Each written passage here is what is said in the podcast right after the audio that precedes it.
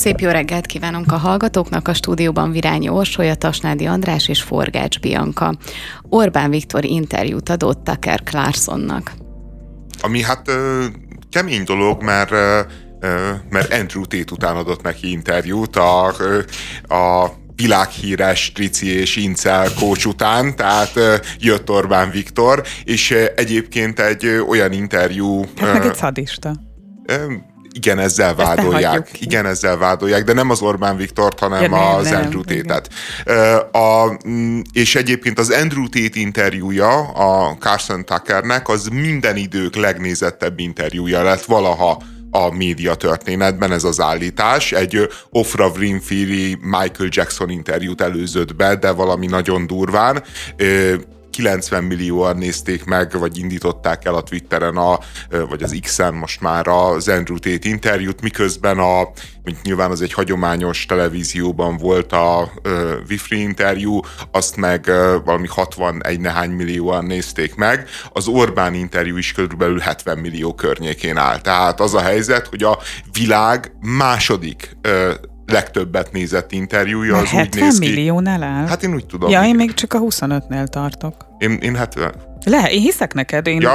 Lehet, hogy valami dezinformáció áldozata lett. A twitteres indításról beszéltek? Aha, igen. Én úgy tudom, hogy átlépte a 100 milliót. Az Andrew Tate vagy az Orbán? Ja, az Orbán, bocsánat. Az Orbán lépte át a 100 milliót. Igen, ez Deák Dani osztotta meg a Facebook oldalán. És akkor az viszont úgy van.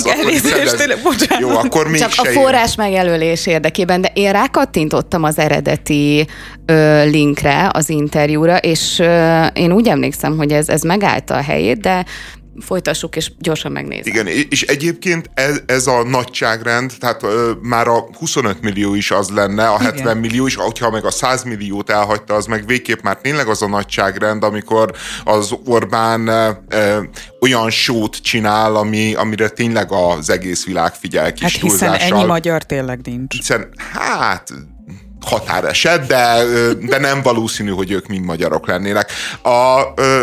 Az Orbán interjú egyébként azért is nagyon kemény, mert most ezzel a gesztussal az Orbán Viktor abszolút beszállt a Trump kampányba, de nem kicsit. Tehát, hogy az történt, hogy egy hivatalban lévő magyar miniszterelnök egy még csak nem is hivatalos republikánus jelölt mellé olyan mértékben állt be, és olyan erővel állt be, ami hát mindenképpen meglepő, és az is...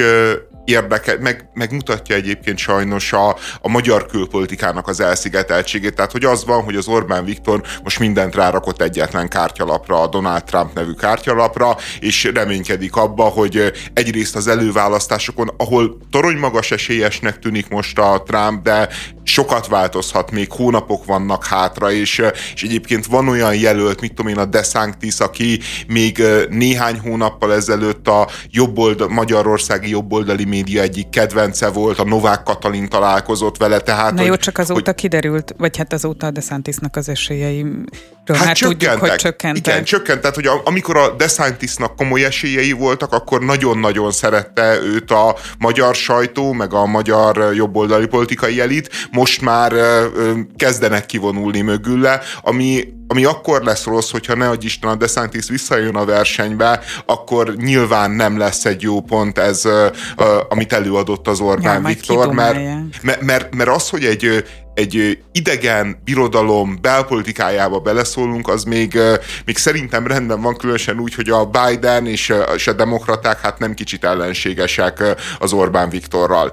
De az, hogy a republikánus pártnak a belügyeibe is ilyen módon ártjuk már bele magunkat, egyébként egy olyan politikának a nevében, amelyik állandóan magyarázza, hogy csak ne szóljunk bele másoknak a belügyeibe. Meg a miénkbe leginkább ne szóljon bele senki. Hát abban nyilván ne szóljon bele senki. 100 millió magyar belügyében ne szóljon bele senki.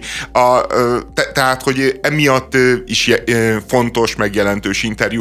Olyan értelemben is szerintem fontos és jelentős, hogy részben a Trump egyből újra twittelte, és azt mondta, hogy nagyon szépen köszöni Orbán Viktornak, de nem csak a Trump tette ezt meg, hanem maga Elon Musk, a világ leggazdagabb embere, aki a legnagyobb szintén, troll. Aki szintén meleg szavakkal támogatta az Orbán Viktort. Egyébként az nagyon érdekes, hogy az Elon Musk és a Carson Tuckernek a szövetsége, mert sokan azt mondják, hogy a Tuckernek a számai mögött az is van, hogy egész egyszerűen az X, a Twitter, az nagyon-nagyon pörgeti őt az algoritmus. És vannak olyan elméletek, amik azért nem tűnnek teljesen elborultságnak, hogy az Elon Musknak az a terve, hogy a Tuckerből csináljon 4 vagy 8 év múlva amerikai elnökjelöltet, és egész egyszerűen azért rakja mögé ezt a birodalmat, azért rakja mögé a Twittert, mindent,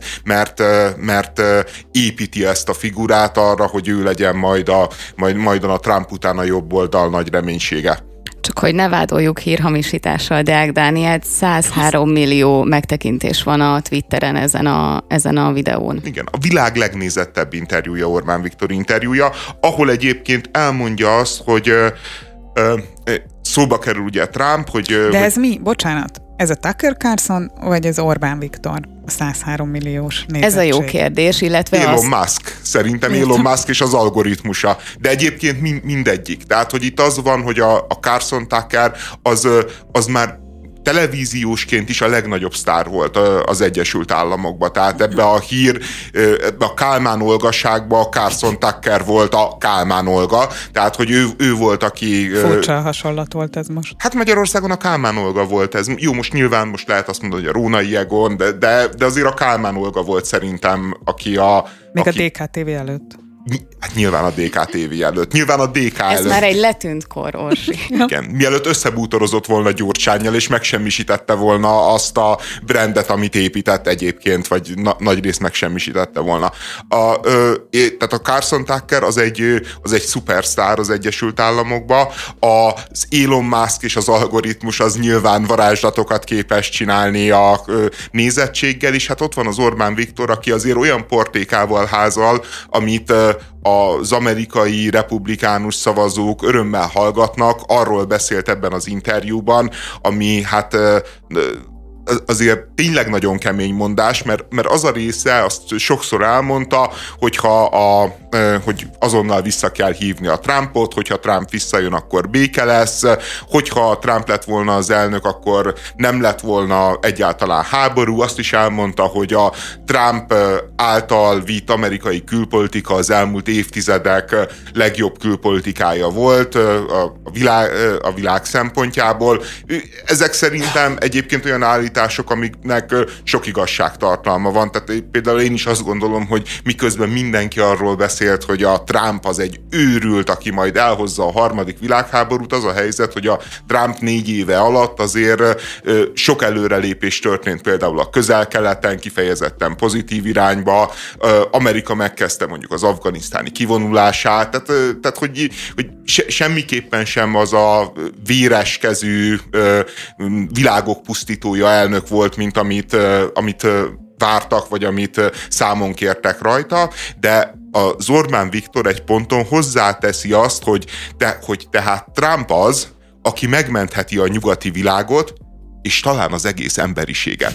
Tehát, hogy már ott tart az Orbán Viktor... Hogy egy újkori messiást köszönhető. Hogy megmenti az emberiséget. Tehát, hogy a Trump mindjárt az egész emberiségnek a megmentője. Tehát mentsen meg téged a Donald Trump. De eddig szerintem még a Donald Trump sem megy el a narcizmusába önmagával kapcsolatba, és az Orbán Viktornak sikerült ezt is túl licitálnia.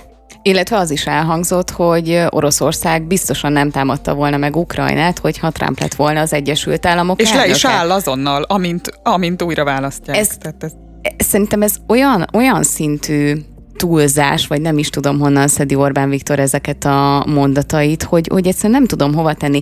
Értelemszerűen egy jobboldali amerikai orgánumnak nyilatkozik. Én értem a benyalást, de hogy ilyen mélyre süllyedni, tehát ez... Ne, én ebben például nem, de pont azt mondom, hogy én ebben nem látok olyan nagy túlzást, tehát én... Nem látsz ebben túlzást, de most mondtad el, hogy odáig futtatta ki, hogy hát az emberiség megmentője. Jó, de nem érted, hogy abból építkezik, tehát hogy az a mondásnak a magja, ami amiben, hát ha szeretnél, lehet igazságot felfedezni, ezzel mondjuk lehet egyetérteni, de az, hogy innen ebből a magból építi ki azt, hogy Donald Trump az emberiség megmentője lehet. Tehát ha ez nem benyalás, András, az akkor nem tudom, hogy mi az. Az egy erős túlzás, de azért ne felejtsük el, tehát hogy azért azt is lássuk kronológiai sorrendben, hogy azért a demokratáknak van egy nagyon-nagyon durva Putyin-fóbiája a Trump-fóbiával szemben. A Trump az úgy lett az amerikai Egyesült Államok elnöke, hogy a demokrata párt telehisztiszte a világot azzal a most már a saját FBI-juk, tehát a demokrata vezetésű FBI által megerősítetten Conteóval, hogy a Trump az a Putyinnak a nem tudom én segítségével, tehát a Putyin csalt a választáson, és ennek köszönhetően lett elnök.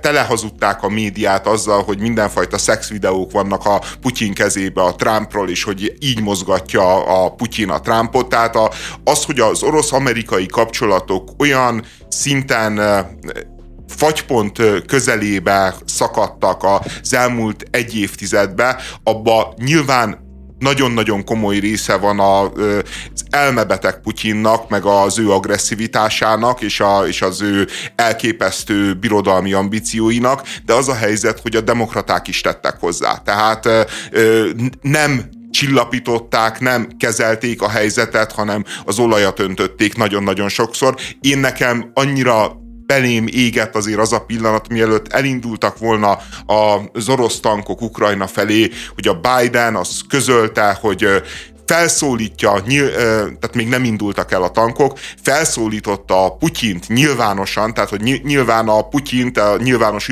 üzengetés az nem hergeli, hanem nyugtatja, felszólította, hogy ne induljon meg, de ha megindul, Amerika nem fog közbeavatkozni. Tehát, hogy amikor ezt mondja egy amerikai elnök, akkor az az igazság, hogy én látom a szándékot, hogy provokálják bele a Putyint abba a háborúba, amit nyilván egyébként sokoknál fogva elindított volna, de az amerikai külpolitika úgy volt vele, hogy igazából nem biztos, hogy olyan nagy baj, mert nyilván egyébként jobban felmérték az erőviszonyokat, jobban felmérték a realitásokat, hogy nem baj, hogyha Oroszország fogai kicsorbulnak, vagy az orosz medve körmei kicsorbulnak Ukrajnában.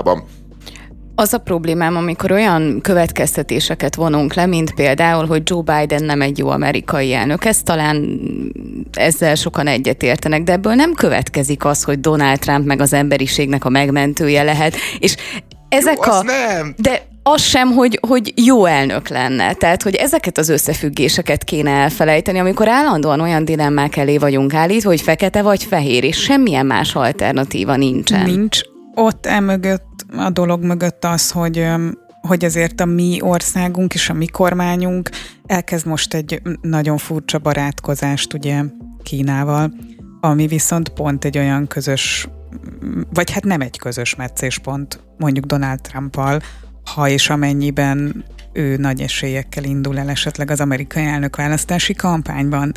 Tehát ezt már előre jóvá kell tenni valahogy, hogy mi azokkal kezdünk el barátkozni, akikkel ő nem szeretné. Hát igen, egyébként az egy nagyon izgalmas dolog az Orbán Viktornak ez a folyamatos egyensúlyozása, amiről nagyon-nagyon hosszú ideig azt hittük, hogy ez mindig működni fog, mert az Orbán Viktor nagyon-nagyon ügyes, és azért látjuk, hogy az Európai Unión belül eltaktikázta magát, látjuk azt, hogy az oroszokkal kapcsolatban teljesen eltaktikázta magát, rosszul mérte fel az orosz szellemi és anyagi képességeket, és az a helyzet, hogy tényleg nagyon félő, hogy miközben ő rárak mindent egyetlen lapra, a Donald Trump nevű lapra, eközben meg egy ugyanilyen erővel, meg ugyanilyen lendülettel pakol a kínai kártyára, miközben a Trump az általa is egyébként hivatkozott külpolitikájának az egyik sarokköve volt, hogy azt mondta, hogy meg kell állítani Kínának a felemelkedését. Meg kell állítani azt, hogy Kína mondjuk Ázsiába első számú szuperhatalom legyen, mert egész egyszerűen ez az amerikai érdekeket, a világgazdaság érdekeit, stb. Veszélyeztetés. A Trump volt az, aki egyébként beleállt ebbe a Kína konfliktusba, amit a demokraták csak folytatnak. Tehát, hogy hát csak ehhez viszont, akkor nagyon kevés lesz az, hogy őt egy ilyen modernkori Jézusként apostrofálja Orbán Viktor, mert hogy ezek csak szavak, és ugye pont ő az, aki ráadásul azt mondta, hogy ne azt nézzék, amit mondok, hanem amit teszek.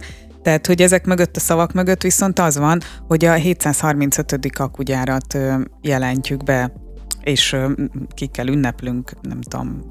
Szóval, hogy, tehát, hogy az van, hogy ő annyit mond, hogy ő egy modernkori messiás, vagy ő az emberiség megmentője, már Donald Trump, de közben a cselekedetei azok pontosan a szöges ellentétét mutatják annak, mint amivel valódi benyalást lehetne véghez vinni. Igen, meg ne felejtsük el egyébként szintén az Orbán Viktori külpolitikát, ő mindent rátolt ugyanúgy a Melónira az olasz választásoknál, hogy nemzeti radikális párt, a Melóni tényleg tiszteli az Orbánt, sokszor nyilatkozta, hogy példaképének tekinti a magyar családpolitikát, az Orbánnak a működését, stb.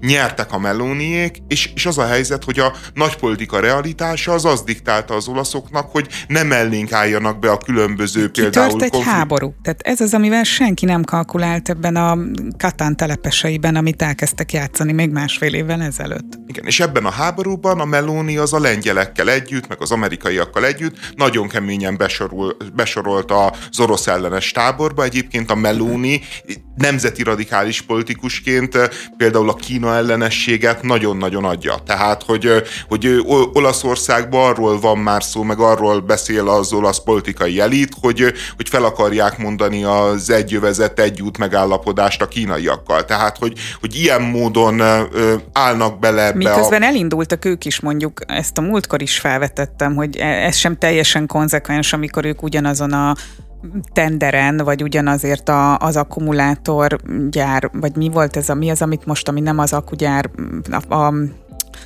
a logisztikai elosztóért és a vasútvonalas beruházásért, tehát ott mondjuk a legfőbb riválisaink voltak az olaszok. Jó, nyilván ezek soha nem feketék meg fehérek, nyilván amikor konkrét anyagi érdek van, az felül tudja írni a nagy elvi meggyőződés, meg a nagy koncepciót, de akárhogy is azért látjuk, hogy nem Kína kérdésében, de abban látjuk, hogy például mondjuk amikor a migráns kvótákat megszavazza az Európai Unió, akkor Meloni megszavazza a migráns kvótákat, amikor Magyarországgal szemben fellépés van, amikor Magyarországgal szemben büntetés van, Olaszország nem tiltakozik, tehát hogy hiába ezek a külpolitikai sikerek, hiába szimatol jól az Orbán, amikor mondjuk a Melónira tesz, vagy amikor adott esetben még 8 évvel ezelőtt a Trumpra tett, az a helyzet, hogy ezekből mégsem lesz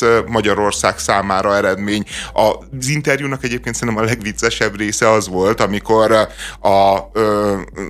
ez a Tucker Carlson felteszi a nagy kérdést Orbán Viktornak, hogy az amerikai médiában Oroszország bábjaként, Putyin barátjaként állítják be önt. Valóban Putyin talpnyalója? Teszi fel a kérdést. És erre az Orbán Viktor azt válaszolja, ami, hát, de tényleg így recseg ropog az égbolt.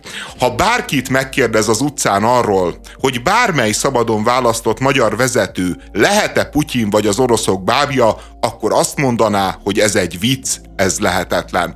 Na most Én nem gondolom egyébként, hogy azok az összeesküvés elméletek, amely szerint az Orbán a Putyin bábja, meg a Putyin az ő tartótisztje igazak lennének. Szerintem az Orbán csak ügyeskedik, meg próbál lavírozni. De az, hogy Magyarországon az utcaembere, hogyha ellenzéki, és hogy egy ilyen kérdést kiröhögne, hát én azért komoly pénzt nem raknék rá. Tehát én folyamatosan szembesülök ezzel a véleménnyel, hogy ez egy iszonyú népszerű konteó Magyarországon, hogy az Orbán Viktor a Putyinnak a bábja, és hogyha erre az Orbán Viktornak az a mondása, hogy az emberek kiröhögnék ezt a kérdést. Hát, ugye,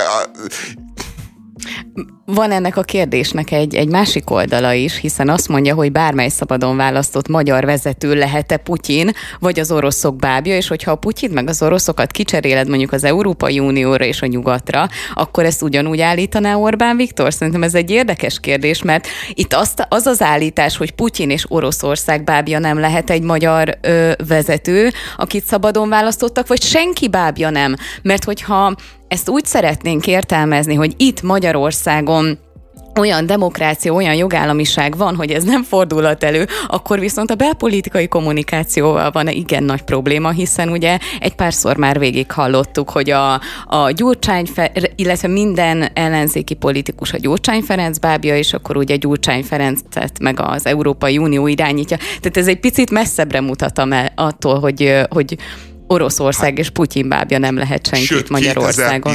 2010 előtt a Gyurcsánnyal kapcsolatban fogalmazódott meg az, hogy a Putyinnak a bábja, és hogy a Putyinnak az elvtelen kiszolgálója. Tehát, ez is csak egy kutya miatt volt. Hát egy kutya miatt meg az, hogy mindenben alányaltunk az oroszoknak, ahol nem szégyeltünk. Tehát, hogy, jó, és közben meg fél évente vált stratégiát arra vonatkozóan már Orbán Viktor, hogy leválunk-e az orosz gázról, vagy nem válunk le az orosz gázról, le kell-e arról válni, vagy sem, legyen-e napelem stratégia, vagy ne legyen.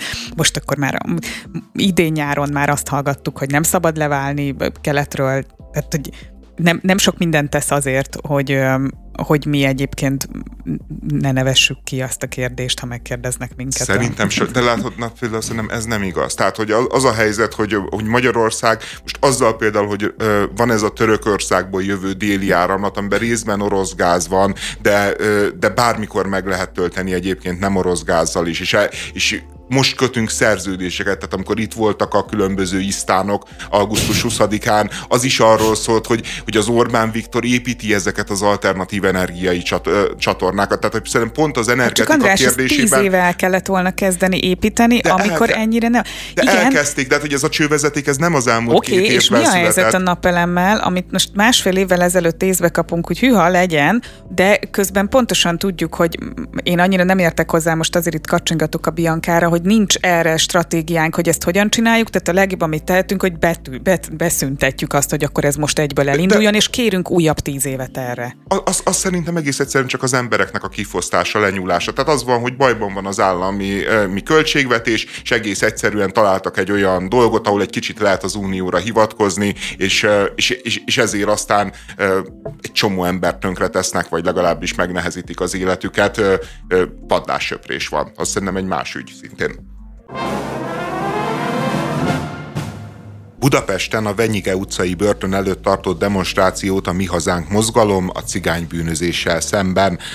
Igazából volt 3 egészen konkrét követelésük is, csak az általános üzenet volt ez a cigányozás. A konkrét üzenetek azok voltak, vagy konkrét követelések, hogy a fegyvert nem viselő biztonsági őrök szolgálat közben közfeladatot ellátó személynek minősüljenek, súlyosabban büntetnék a csoportosan fegyveres vagy felfegyverkezve elkövetett garázdaságot, akár halálbüntetést is tudnának támogatni, de legalábbis valódi életfogytig tartó munkatáborra ítélnék az elkövetőket. Harmadrészt meg azt szeretnék, hogy hogy a lincselés az legyen része a magyar jogszabályoknak, mert ilyen büntető törvénykönyvi tényállás nincsen, és hogy a lincselést azt külön szabályozza a BTK. E 3 követelés volt a konkrét ok, hogy ott voltak, illetve az, hogy Békés Csabán néhány hete vagy néhány nappal ezelőtt volt egy késeléses gyilkosság, ahol egyébként az elkövető önvédelemre hivatkozik, és egy biztonsági őrt szurkált meg, aminek halál lett a vége. Egészen elképesztő, ahogy a Mi Hazánk működik és kommunikál, tehát beemelnek a közbeszédbe fontos kérdéseket, fontos dolgokat, és nagyon-nagyon ijesztő, hogy minden egyes alkalommal azért oda kell kenni a rasszista megnyilvánulásokat, és nem arról beszélek, hogy ne lehessen azt mondani például a parlamentben, hogy cigánybűnözés, szerintem ott nekik volt igazuk, hanem egyszerűen úgy tematizálják a valóban fontos kérdéseket, és valljuk be, nem azt állítom, hogy amúgy a baloldali ellenzék semmilyen fontos kérdést nem tematizál, de olyan ügyesen, ahogy a Mi Hazánk nem tud hozzányúlni egyszerűen, mintha nem lenne hozzáférése, és az egy probléma, hogy ők ezt ilyen módon teszik, úgy gondolom.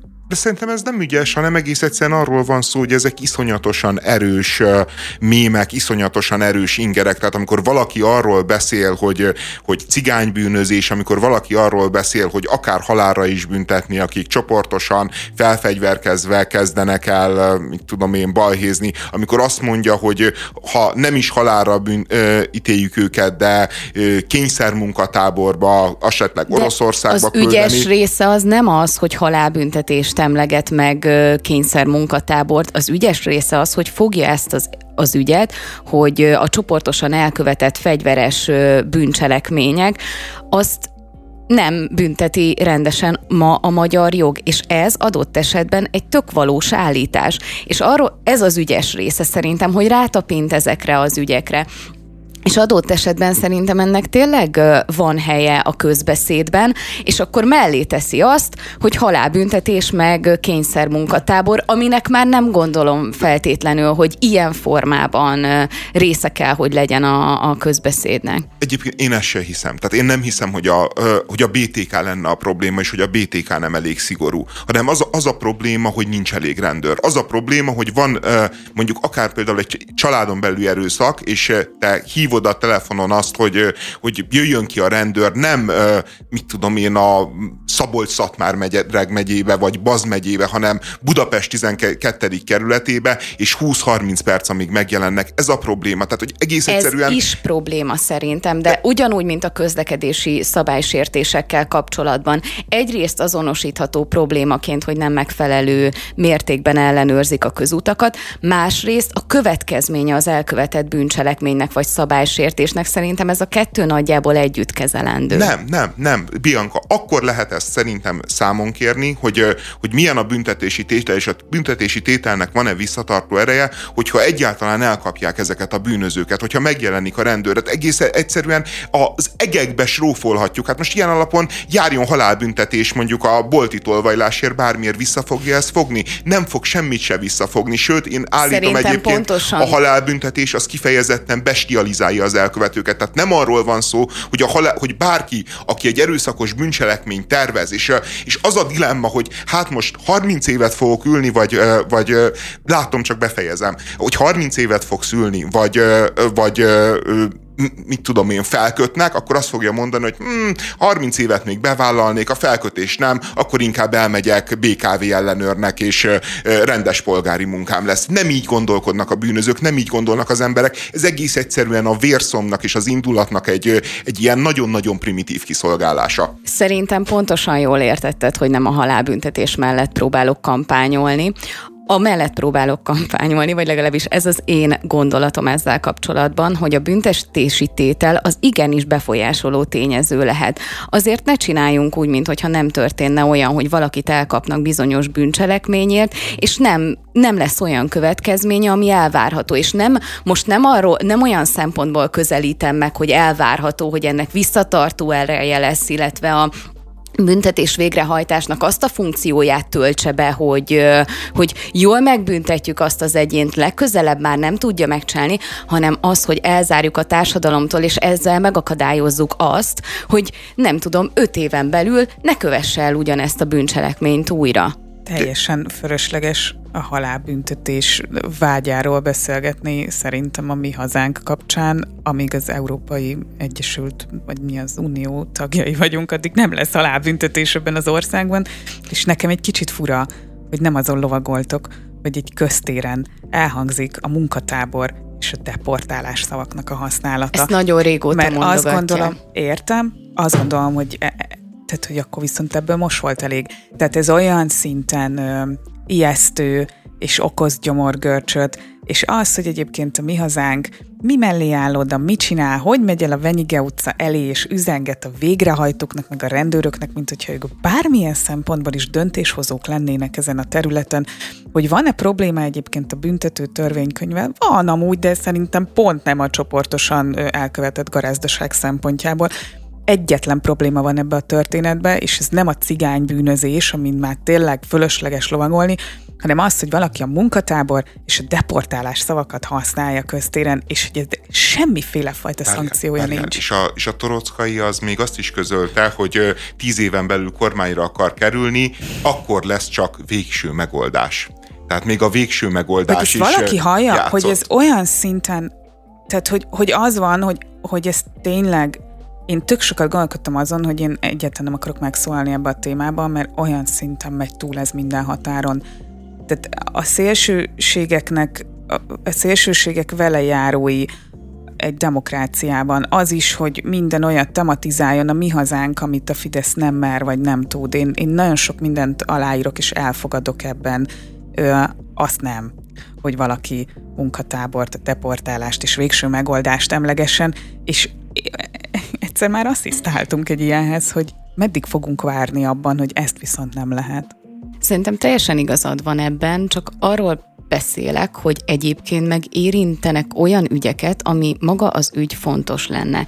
És ezért én úgy gondolom, hogy adott esetben nem szélsőségesen gondolkozó emberek is az ügy mellé oda tudnak állni, és akkor tudod, így végig gondolják, hogy munkatábor... Ezt tökre értem. Figyelj, abszolút, ezért mondtam, hogy tehát én is tudnék olyanokat felsorolni, amiket a Mi Hazánk tematizált a Covid kapcsán, vagy akár a végrehajtói...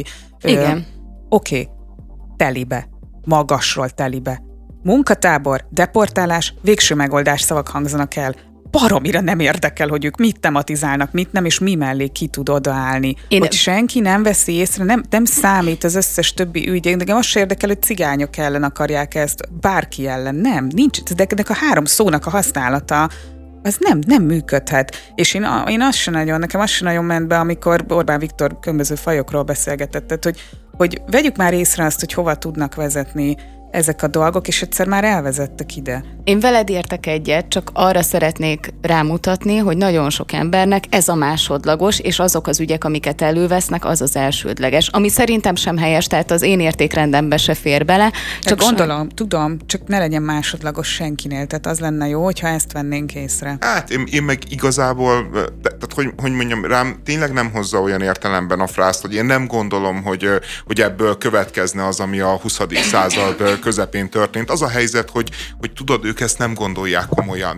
Ez ilyen sunyi számítás az egész. Sunyi számítás, ilyen uszítás, András, ez felhergel csomó mindenkit, akiknek 8-asok vannak tetoválva a nyakára.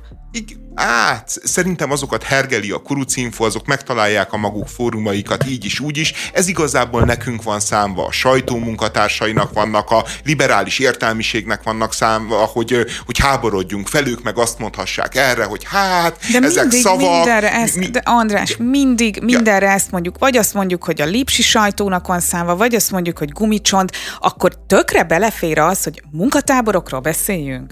De... Hogy leírja a Telex? Hát nem már. De hát most én tényleg azt mondom, hogy most a szólásszabadságnak ez része. Tehát, hogy az a helyzet, hogy akármilyen ordas gondolat, tehát, hogy inkább mondják ki, tehát, hogy engem például sokkal jobban zavar a Mi Hazánkba, amikor ilyen nagyon-nagyon jól fésült nyilatkozatokat raknak le, és elmondják, hogy ők milyen emberségesek, és igazából nekik a cigányokkal nincsen bajuk, majd felcsapod a kurucinfót, ami hát mondjuk egy ilyen félhivatalos fórum a Mi Hazánknak, és így ömlik a szádba, az arcodba a legdurvább cigányozás, zsidózás, mindenfajta mocskolódás és embertelenség.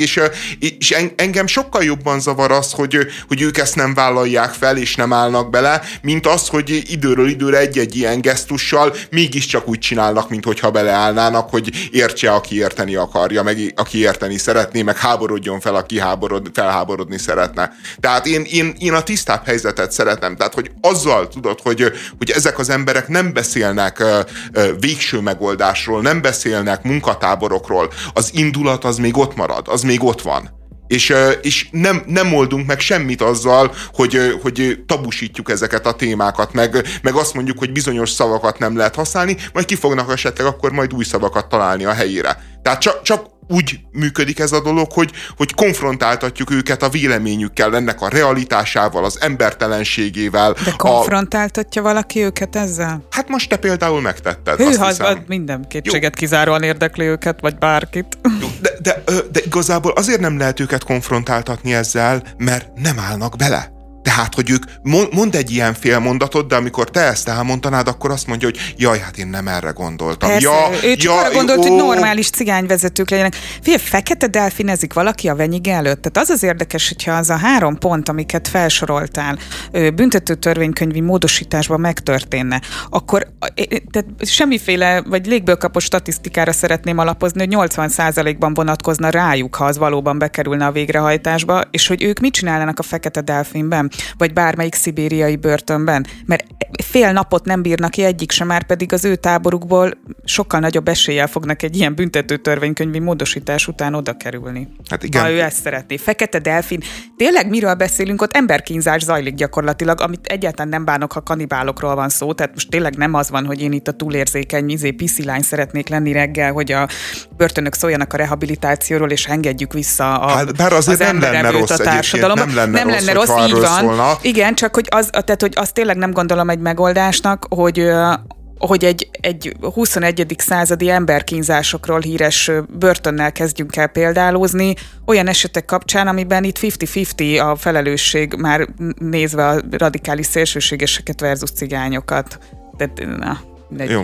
És én még azért visszatérnék arra, hogy szerintem ugye hogy ez az ököl rázás, meg ez a folyamatos hergelése az embereknek, hogy halálbüntetés, majd itt bármit megold, meg hogy a keményebb büntetési méltatlanok a börtön körülmények. Igen, meg ugye a Novák előd azon gúnyolódott, hogy méltatlanul jók a börtön körülmények Magyarországon. Bocsánat, miközben hát valójában az van, hogy ha ezek a magyarországi börtönök, ezek bestializálják az elkövetőket. Nyilván egyébként én is azt gondolom, hogy előbb az egészségügyet kell rendbe rakni, meg az oktatást, és csak utána a börtönöket, de hát könyörgöm azért... Kéz a kézben egyébként, ha ezt egy picit megpróbálod komplexen nézni. De ez is csak az úszításról szól, én úgy gondolom, hogy az, hogy fogsz egy teljesen mindegy, hogy egy népcsoportot, vagy egy teljesen mindegy milyen társadalmi réteget, és azt mondod, adott ebben az esetben a bűnözőket, és azt mondod, hogy hát milyen jó dolgok van nekik, ott te tartod el őket, te az adódból, és annyi történik, hogy ők politikai előnyt kovácsolnak abból, hogy te... Hogy mennyivel jobb lenne, ha lelőnénk őket, hiszen akkor fizetni se kellene utánuk, hát érted? Tehát, hogy ez ide kulminál, vagy gyakorlatilag erről beszél, hogy ezek olyan szintű problémák, ami... ennyire messze nem megy, mert az már egyel kevésbé átélhető, de amikor azt... Mert akkor vágják, ha ezt kimondja, de amikor azt hazudja neked, vagy azt állítja, hogy milyen csodálatosak a magyar börtönkörülmények, és ott luxusban élnek az elkövetők a te adódból, az... mondjuk akinek erre nincsen rálátása, abban rögtön kelt egy ingert, egy feszültséget, hogy na hát én próbálok megélni a nem tudom, a minimálbérből, de egyébként az én adomból meg eltartják ezeket az embereket. De akkor miért nem maradt ott a kis barátja, aki most kapott egy kis kegyelmet? Tehát akkor maradjon a luxus körülmények között. Hát nem jó buli volt az ott? Hát sokkal jobb volt, mint most nyomorogni idekint a 40%-os inflációban. Ja, igen, és egyébként engem azért irritál kifejezetten ez a büntetési tételek növelése, mint a megoldás bármire is, mert szerintem alapvetően ezzel megteremtik azt a kényelmes helyzetet a kormányzatnak, hogy ne kelljen érdemi intézkedést hozni, amikor így ilyen hülyeségekkel jövünk, hogyha majd 20 év helyett 30 év lesz a büntetési tétele, majd akkor biztos nem fogja elkövetni egyébként az a bűnöző, aki olvasni nem tud, aki a BTK módosításról is majd csak akkor fog értesülni, amikor az ügyvédje közli vele a kóterba, hogy ez és ez történt, azt nem fogja visszafogni. Egy dolog viszont visszafogná ezeket a bűnözőket, hogyha lenne rendőri jelenlét az utcákon, ha lenne rendőri jelenlét a falvakba, és ez szerintem követelni egy kifejezetten progresszív, kifejezetten társadalmilag hasznos dolog lenne, és ezt nem követelni, meg kifejezetten ártalmas. Tehát, hogy az a helyzet, hogy azoknak az embereknek a biztonságára nézve ártalmas, akiket ők elvileg képviselnek, meg akiket őket elvileg szolgálni akarnak, és ezért szeretnének újabb és újabb parlamenti mandátumokat, meg kormányzati hatalmat. Március 1 és november 1 közötti időszakra a visegrádi önkormányzat kitiltja a Fellegvárhoz vezető panorámaútról a motorkerékpárosokat. Jelent meg a közlemény nemrég. Az önkormányzat azzal indokolta ezt a lépést, hogy az út tavalyi felújítása óta autósok és motorosok versenypályának használják a panorámautat, és továbbá azzal, hogy a zaj a turisták mellett a helyieket is zavarja. A motorosok nem hagyták annyiban a kitiltásukat, Fodor Donát influencer demonstráció jellegű kirándulást hirdetett Visegrádra a motoros közösségben, aminek eredményeként múlt szombaton olyan sokan gyűltek össze, hogy a 11-es útról már nem is engedhették a forgalmat a Fellegvár irányába a rendőrök. András, benned lakik egy kicsike visegrádi polgi, nem? Ja, én abszolút megértem. Meg igazából én mind a két részt szel tudok azonosulni, meg mind a két részt polgárinak látom. Tehát, hogy lát egy problémát, és azt mondja, hogy akkor hozzunk rá valami szabályozást, és valahogy stíl, oldjuk meg. Ez a nem polgári, ez a házmester, ez a közép-európai házmester része. Én nem értem, hogy egyébként, ha az a probléma, hogy ott versenyeznek, hogy ott gyorsan mennek, egyébként motorosok és autósok, akkor miért a motorosokat, és miért nem azt mondják, hogy nincs versenyzés, miért nem azt mondják, hogy ilyen és ilyen sebességkorlátozás van, stb. Tehát, hogy a tiltás meg a versenyzés között azért kell lennie némi átmenetnek, és ezt az önkormányzat nem képviselte, de szerintem az önmagában helyes dolog, hogy egy önkormányzat egy ilyen típusú problémába beleáll, meg figyeli a lakóknak az érdekeit, és nem az egyetlen szempont a turizmus, meg az, hogy jól pörögjön a visegrádi várba, nem hát tudom persze, én milyen presszó. Hogyha valóban versenyzés van, és akkor tiltsa ki a juniort onnan, vagy ő tényleg ne járjon esetleg arra GW, nem tudom kivel, érted? De hogy az nem megoldás, hogy nem rendeltetésszerűen használják a járműveiket, illetve nem a Kressz szabályait betartva, és akkor ő hoz egy ilyen rendeletet, hogy akkor motorosok ide nem. Hát ez mi? Ez nem beleállás, ez egy baromság. Na jó, igen, ez a része, mondom, baromság, és nagyon tiszteletreméltő egyébként a motorosoknak az összetartása, meg a hát tökössége. Hát ha minden ilyen... pedagógus motorra ülne, hát látod? Ja, abszolút, de tényleg a motorosokban van szolidaritás, meg van jó szellem, az a helyzet. És tehát, fél nap alatt összegyűlnek. Tehát azért az is elképesztő, hogy ők köztük tényleg milyen összetartás van, és hogy fel tudnak lépni egymás érdekében, békésen, normálisan. Igen. Csak hogy a pedagógusok jutottak eszembe erről. De... Nekem is ambivalens érzéseim vannak az üggyel kapcsolatban. Egyrészt megértem, hogy problémát okoz, hogy ott gyorsan hajtanak, veszélyeztetik ugye a közlekedésben résztvevőket. Viszont másrésztől igen, felmerül a kérdés, hogy valóban ez a megfelelő megoldás? Vagy ide lehet hozni azt a fajta rendőri ellenőrzést, amiről már beszéltünk, és rendszeresen felmerül, ha a közlekedéssel kapcsolatos kérdésekről beszélünk, vagy az előbb az egyéb bűncselekmények tekintetében is erről beszéltünk. Fontos lenne kiszűrni azokat, akik nem tartják be a szabályokat, viszont hogyha erre tegyük fel, hogy nincsen olyan jellegű lehetőséged, azért nem ismerem annyira ezt az utat, de ez egy szerpentin, ugye? Hát nem teljesen szerpentin, de... Ez de nem egy egyenes szakasz, ahova persze. Kiraksz egy trafipaxot, és akkor... Csak nem a toszkán típusú szerpentin. Tehát a magyar típusú szerpentin. Így értettem.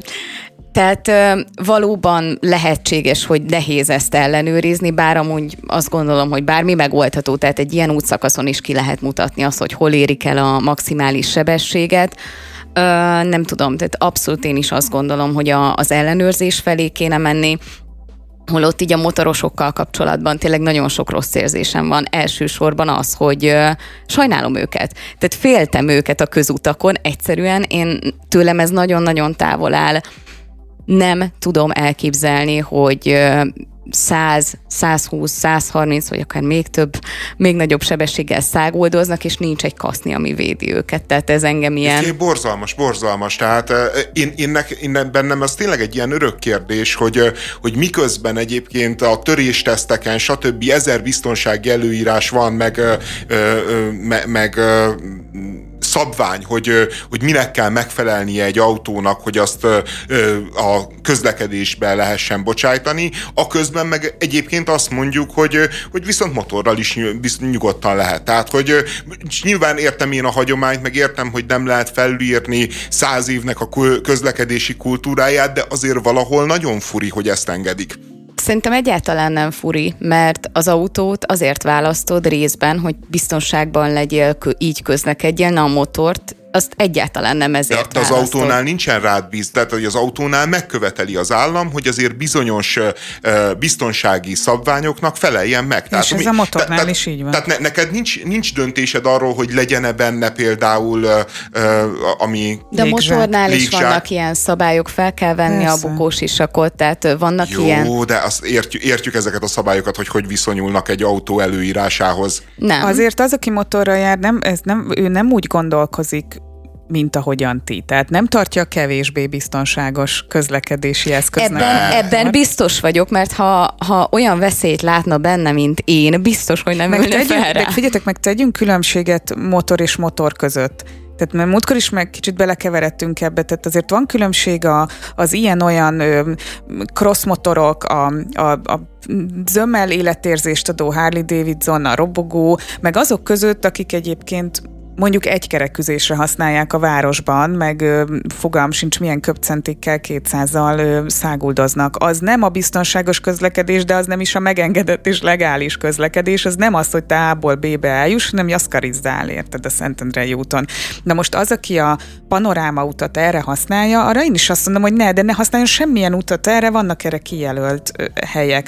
Az, hogy turisztikai szempontból is például egy motorost ugyanúgy megillet az, hogy ő turista legyen egy Harley-val a feneke alatt, de akár egy crossmotorral a feneke alatt is, rendeltetésszerűen használva, azt nem lehet diszkriminálni. Tehát az ugyanolyan, mint hogyha te autóval jársz, neki az a megfelelő. Persze, hogy nem lehet, de mondom, nincs hozzáférésem a motoros kultúrához, de ne csináljunk úgy szerintem, mint hogyha ez arról szólna, hogy jussunk el A-ból B-be. Tehát szerintem ez valami sokkal másabbról szól maga a motornak a használata.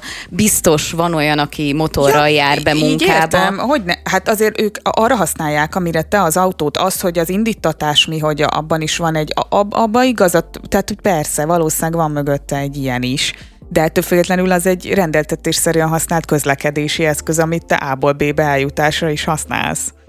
Persze szomorú az, hogyha mondjuk az önkormányzatnak nincsen eszköze arra, hogy ezt rendesen kiszűrje, hanem egyszerűen a tiltás irányába kell menni. Hát nem túl vidám. A Göteborgi egyetem kutatói kimutatták, hogy a természetbe kerülő egyszerhasználatos papírpoharak is tartalmaznak mérgező vegyi anyagokat. Állításuk szerint így nem állja meg a helyét az a kijelentés, hogy kevésbé szennyeznék a környezetet, mint a műanyagból készült társaik. Na, hát Bianka. Én... tökre támogatom azt, hogy kutassák azt, hogy amiket jelenleg használunk, teljesen mindegy, hogy ugye nem magával a papírral van a baj, a papíron van egy ilyen bevonat, hogy ami vízálló a poharak esetében, vagy nem tudom, ilyen más tálcák esetében, hogy ilyen zsírállóak legyenek, tehát van rajta egy bevonat, ez tényszerű dolog. De van itt, gondolom, ragasztóanyag is. Nem, amiről most ez a cikk nem szól, de nekem már többször eszembe jutott, hogy hiszen valahogyan ezeket ráadásul illeszted, rögzített, tehát egy csomó mindent kell ehhez felhasználni, hogy... Hát elsősorban azért az anyag a problémás, feltételezem, a ragasztó azért egyen jobban válogatható talán, hogy ne legyen annyira környezetszennyező, de tényszerű, hogyha valamit zsírmentessé, vízállóvá szeretnél tenni, azért kell valamit tenni, tehát a papír önmagában nem állja meg így a helyét, de nagyon sokszor például papírtálcák, azok sima papírtálcák, csak rátesznek egy ilyen zsírpapírt, tehát ilyet is sokat látni. Nekem a problémám ezekkel a történetekkel, szerintem fontos az, hogy kutassuk ezeket, tisztában legyünk azzal, hogy az a papírpohár, amit mondjuk éppen megfogunk, az mennyire környezetbarát, vagy mennyire nem. De az állítás, az szerintem bicskanyitogató, amikor azt mondjuk, hogy pontosan ugyanolyan, mint a műanyag, és amúgy semmi értelme az egésznek, semmi értelme környezettudatosnak lenni, mert egyetlen üzenete van ennek az egésznek, az, hogy meg se próbáld, nem rajtad múlik, nyugodj meg, nyugodtan használd a műanyag poharat, nem tehetsz róla, nem tudnak olyan eszközöket készíteni, ami valóban környezetbarát, és azért van egy hatalmas ferdítés is ebben a történetben, mert azt mondja a kutatás, hogy ha ez a természetbe kerül, konkrétan úgy vizsgálták, hogy a vízben mi oldódik ki belőle. De jellemzően nem az a probléma, hogy hogy papírpohár vagy műanyagpohár, hanem az, hogy a természetbe került. Tehát azzal fontos elsősorban foglalkozni szerintem, hogy a hulladékfeldolgozás tekintetében mit lehet vele csinálni. Világos, fontos az is, hogyha a természetbe kerül, akkor lebomlik vagy nem bomlik le, viszont alapvető kérdés az, hogy mi történik vele a hulladékfeldolgozás során. Hát a műanyagnál is ez lenne az egyik elsődleges szempont szerintem, főleg, hogy együtt élünk a műanyaggal, hogy amikor látjuk ezeket a sokkoló fotókat a Facebookon arról, hogy az óceánból milyen mennyiségű műanyagot halásznak ki, hogy abba hogyan tekerednek, belefulladnak meg az ottani élővilágnak a kis élőlényei, hogy alapvetően hogy kerül a műanyag a tengerekbe és az óceánba. Igen, ez egy alapvetően fontos kérdés, meg az is, hogy mi oldódik belőle ki, hogyha éppen oda kerül, csak ugye az állítása az a kutatóknak, hogy nem lehet kijelenteni azt, hogy kevésbé szennyeznék a környezetet, mint a műanyag, nem tudom, kupak, pohár, teljesen mindegy, hogy mi, és ez azért egy picikét szerintem furcsa is olyan tekintetben, hogy gondoljunk bele, a papírpoháron van egy bevonat, ami mondjuk szennyezhet, tegyük fel. Ha a természetbe kerül, és ott ázik. Igen, de a műanyag pohár meg alapvetően problémás, hogyha nem újrahasznosításba viszed, hanem mondjuk, tegyük fel, hogy mind a kettő kikerül a természetbe. Ami már önmagában probléma, tehát szögezzük le. Mind a kettő kikerül a természetbe, és az egyiknek teljes anyagában szennyező, és azokról a dolgokról még nem is beszéltünk, hogy milyen egyéb problémákat okozhat, hogyha az állatok megeszik, lenyelik a kupakokat, számos ilyen felvétel kering az interneten, jellemzően ilyen északi madarakról. Teknős, bármilyen állat, amikor köré tekeredik, nem tudom, és akkor az az állítás, hogy a papírpohárnak a bevonata, az pontosan ugyanolyan rossz, mint a műanyagpohár. És én azért vagyok ettől rettentően dühös, mert kutassuk, nézzük meg, találjunk jobbat. Persze, ha nem mutatjuk ki, akkor nem is keressük a jobbat. Teljesen egyetértek vele. Ne hiszterizáljunk azzal, hogy ez milyen rémes. Pontosan, tehát az az állítás, hogy teljesen mindegy, mit szeretnél tenni, úgysem leszel zöld, úgysem leszel környezetbarát, amíg bármit felhasználsz, és ez szerintem tételesen nem igaz. És ezzel az állítással nekem iszonyatosan nagy problémám van. Hát azért, mert szerintem, vagy nem az van, hogy a kisebb probléma felé kellene mennünk, hiszen az alapvető probléma az, hogy beavatkoztunk az ökoszisztémába, már hogy a Föld nevű bolygó ökoszisztémájába, most ha Muskékon múlik, lassan a Holdéba is ugye be fogunk avatkozni. Ezen változtatni nagyon nehéz, és itt a legkevesebb dolog az, hogy zararuhákban flangálunk, hogy milyen gyáraink vannak, stb. Ezzel nem fogunk tudni mit csinálni. Ebből a szempontból azt lenne érdemes nézni, nem, hogy mi a kisebb probléma, és mi az, amit talán a legrövidebb távon a legnagyobb hasznot hozza abból a szempontból, hogy ezt a beavatkozást mérsékelje. Igen, csak ugye teljesen egyetértek veled, csak ugye az már energiabefektetést igényel, akár a fogyasztók részéről is, hogy megkeresse, hogy melyik a kisebb probléma. És ezeknél az állításoknál tényleg azt érzem, hogy van ez a réteg, aki azt mondja, hogy hát ez a környezetvédelem, ez csak egy ilyen délibáb, ilyen nem létezik, vagy nem kell, hogy létezzen, vagy úgyse tudunk mit csinálni, azokat erősíti meg. Tehát nekem egy ilyen nagyon-nagyon negatív üzenete van ennek az egésznek. Hát mert amit mindig elfelejtünk, bár András szokta mondani gyakran, hogy nem az a kérdés, hogy Föld nevű bolygó elpusztul-e, hanem hogy mi elpusztulunk, tehát a Föld nevű bolygónak köszöni nem lesz semmi baja. Nálamnál okosabb emberek is mondják, tehát hogy ezt azért nem... Persze, én is egy nagy átáboró fan vagyok. Igen. Tehát, figyelj, én szerintem egyébként, nekem is furi a hír, mert nyilván, hogyha bekerül egy papírpohár a természetbe, amiben van 1 gramm műanyag, az furcsa, hogy ugyanolyan káros lenne, mint mondjuk ugyanaz a műanyagpohár, ami 10 grammos, tehát, és 10 gramm műanyag van benne, mert van egy 10-es szorzó, de Simán el tudom képzelni egyébként, hogy ez a kutatás, ez nagyon sok más szempontot is figyelembe vett, a fakivágástól kezdve a különböző vegyi eljárásokon keresztül, amíg abból a fából papír lesz, stb. Stb. És ezek után mondta azt, hogy ugyanolyan káros egy ilyen papírpohár, mint a műanyag pohár, és szerintem ez a dolog inkább arra figyelmeztet, nem arra figyelmeztet, hogy nem fontos a környezetvédelem, nyilvánvalóan mindannyiunk számára fontos a környezetvédelem, hogy tiszta vizet ígyünk, hogy normális élelmiszert legyünk, hogy tiszta levegőt lélegezzünk be, ez fontos, hanem azt kell látni szerintem, és erre világít rá ez a történet, hogy van egy iszonyatos erejű ágazati lobby a zöld technológiák mögött. És ezek nagyon sokszor nem kész technológiák, nagyon sokszor nem végig gondolt technológiák, de a mögöttük levő cégeknek a profitésége az már nagyon is valós. Már ők nagyon is akarják, már ők nagyon is szeretnék piacra bocsájtani a terméküket. De és, ez a greenwashing része, amiről beszélsz. De ez nem teljesen. Nem teljesen greenwashing, ez egész egyszerűen arról szól, hogy vannak olyan technológiák, amik még nem készek, nem piacképesek, nem versenyképesek, de például én azt gondolom, hogy az elektromos autózás ilyen, hogy az elektromos autózásnak van millió környezeti kockázata, ami egyáltalán nincs is felmérve még. A benzin üzemű autóknak egyébként a fejlesztésével egy csomó területen lehetne még előrébb lépni, amivel jobb lesz ez a technológia, és ehelyett az történik, hogy leállítjuk a benzin motoroknak a fejlesztését, és a helyére beállítjuk erőszakkal az elektromos kocsikat, miközben az nem egy kész technológia, és nem látjuk azt, hogy egyáltalán honnét lesz mondjuk annyi erőforrás, hogy megfelelő mennyiségű akut gyártsunk hozzájuk. Az egész nincsen végig gondolva, de nyilván a Musk-szerű nagyvállalkozóknak nagyon-nagyon kell ez, mert egyébként egy normális piaci versenyben még egy elektromos autó nem állja meg a helyét egy benzinüzeművel szembe.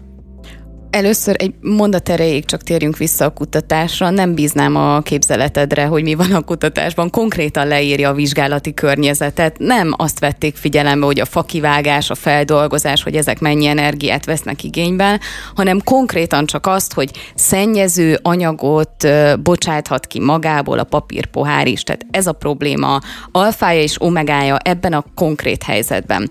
Az, hogy az a kritikát, hogy az ilyen környezetbarát megoldás sok nem kiforrottak. Szerintem ez tök természetes, tehát nagyon-nagyon sok nagyon kevés technológia kerül úgy a piacra, hogy itt van egy új dolog, és tökéletesen működik. És ez egy folyamat. Én értem, hogy téged végtelenségig bosszant a robbanómotoros autóknak a kitiltásának csak a gondolata is, és részben meg tudom érteni, hogy miért, de egyszerűen ezt az utat végig kellett járnunk akkor is, amikor egyáltalán elkezdtünk robbanómotoros autót használni. Az sem volt tökéletes, a robbanómotor először.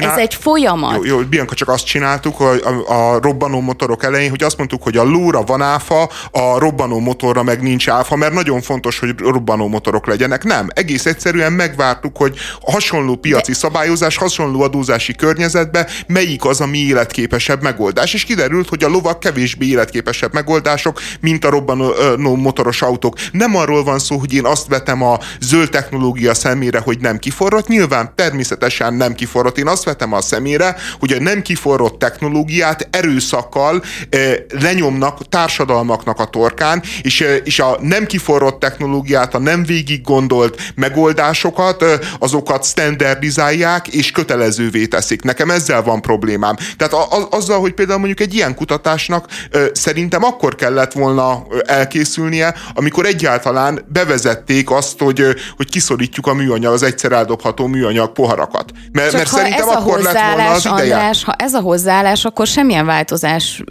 útjára nem fogunk lépni, mert akkor az a mondás, hogy szar ez az elektromos autó, hát ez a papírpohár, ebből jön a toxin, amikor a vízben van, nem tudom, 3 hétig. Könyörgöm, nem a változásért változtatunk önmagában, hanem azért változtatunk, hogy annak legyen eredménye. Hát értelemszerűen meg kell vizsgálni, meg kell várni, hogy az a változás az tartalmilag is működjön. Tehát, hogy amit te mondasz, az azt mondod, hogy van itt egy nagy probléma, és lehet, hogy nem megoldás az, amit történik, még lehet, hogy nagyobb bajt csinálunk, mint ami jelenleg van, de változtassunk, mert ez úgyis rossz. Én meg azt mondom, hogy találjuk meg a jó megoldást, és a jó megoldásra változtassunk a rosszról. Ez gazdaságilag mégis hogyan képzeled el, hogy toljunk bele, nem tudom, 30 évet nulla profittal abba, hogy elektromos autókat gyártunk, és vagy lesz belőle valami, vagy nem. Tehát ezt hogy gondoltad, hogy ki fogja finanszírozni? Lehetne ilyen, de akkor nem tudom, az állami szerepvállalásnak a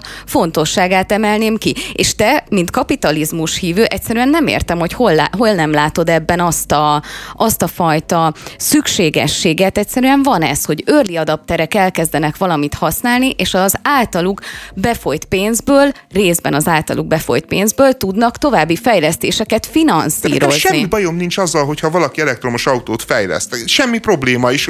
Én örülök annak, hogy vannak elektromos autók. Én csak azt szeretném, hogy az elektromos autók a piacon verjék meg a benzinmotoros autókat, és ne úgy verjék meg a benzinmotoros autókat, hogy az Európai Unió ilyen vagy olyan szabályozást hoz, hogy 2035-től már nem lehet forgalomba állítani benzinmotoros autót. És ennek tudod, hogy mi a következménye? Például az a következménye, hogy az összes nagy európai gyártó leállította a benzinmotor fejlesztést. És honnét tudod, hogy mennyire voltunk mondjuk egy olyan típusú áttöréstől, amivel a benzinmotornak mondjuk a hatékonysága mondjuk megduplázódik, vagy megtriplázódik. Nem tudhatjuk. Lehet, hogy persze 100 év múlva se jönne egy ilyen típusú áttörés. Az is lehet, hogy pár évre voltunk, de erőszakkal le lett állítva. Én csak azt mondom, hogy épp azért, mert a kapitalizmusban hiszek, hogy ezeket piaci alapon kell működtetni elsősorban, és nekem feláll a szőr a hátamon azon, hogy vannak itt az ilyen Elon Muskok, akik ilyen nagyszerű, meg a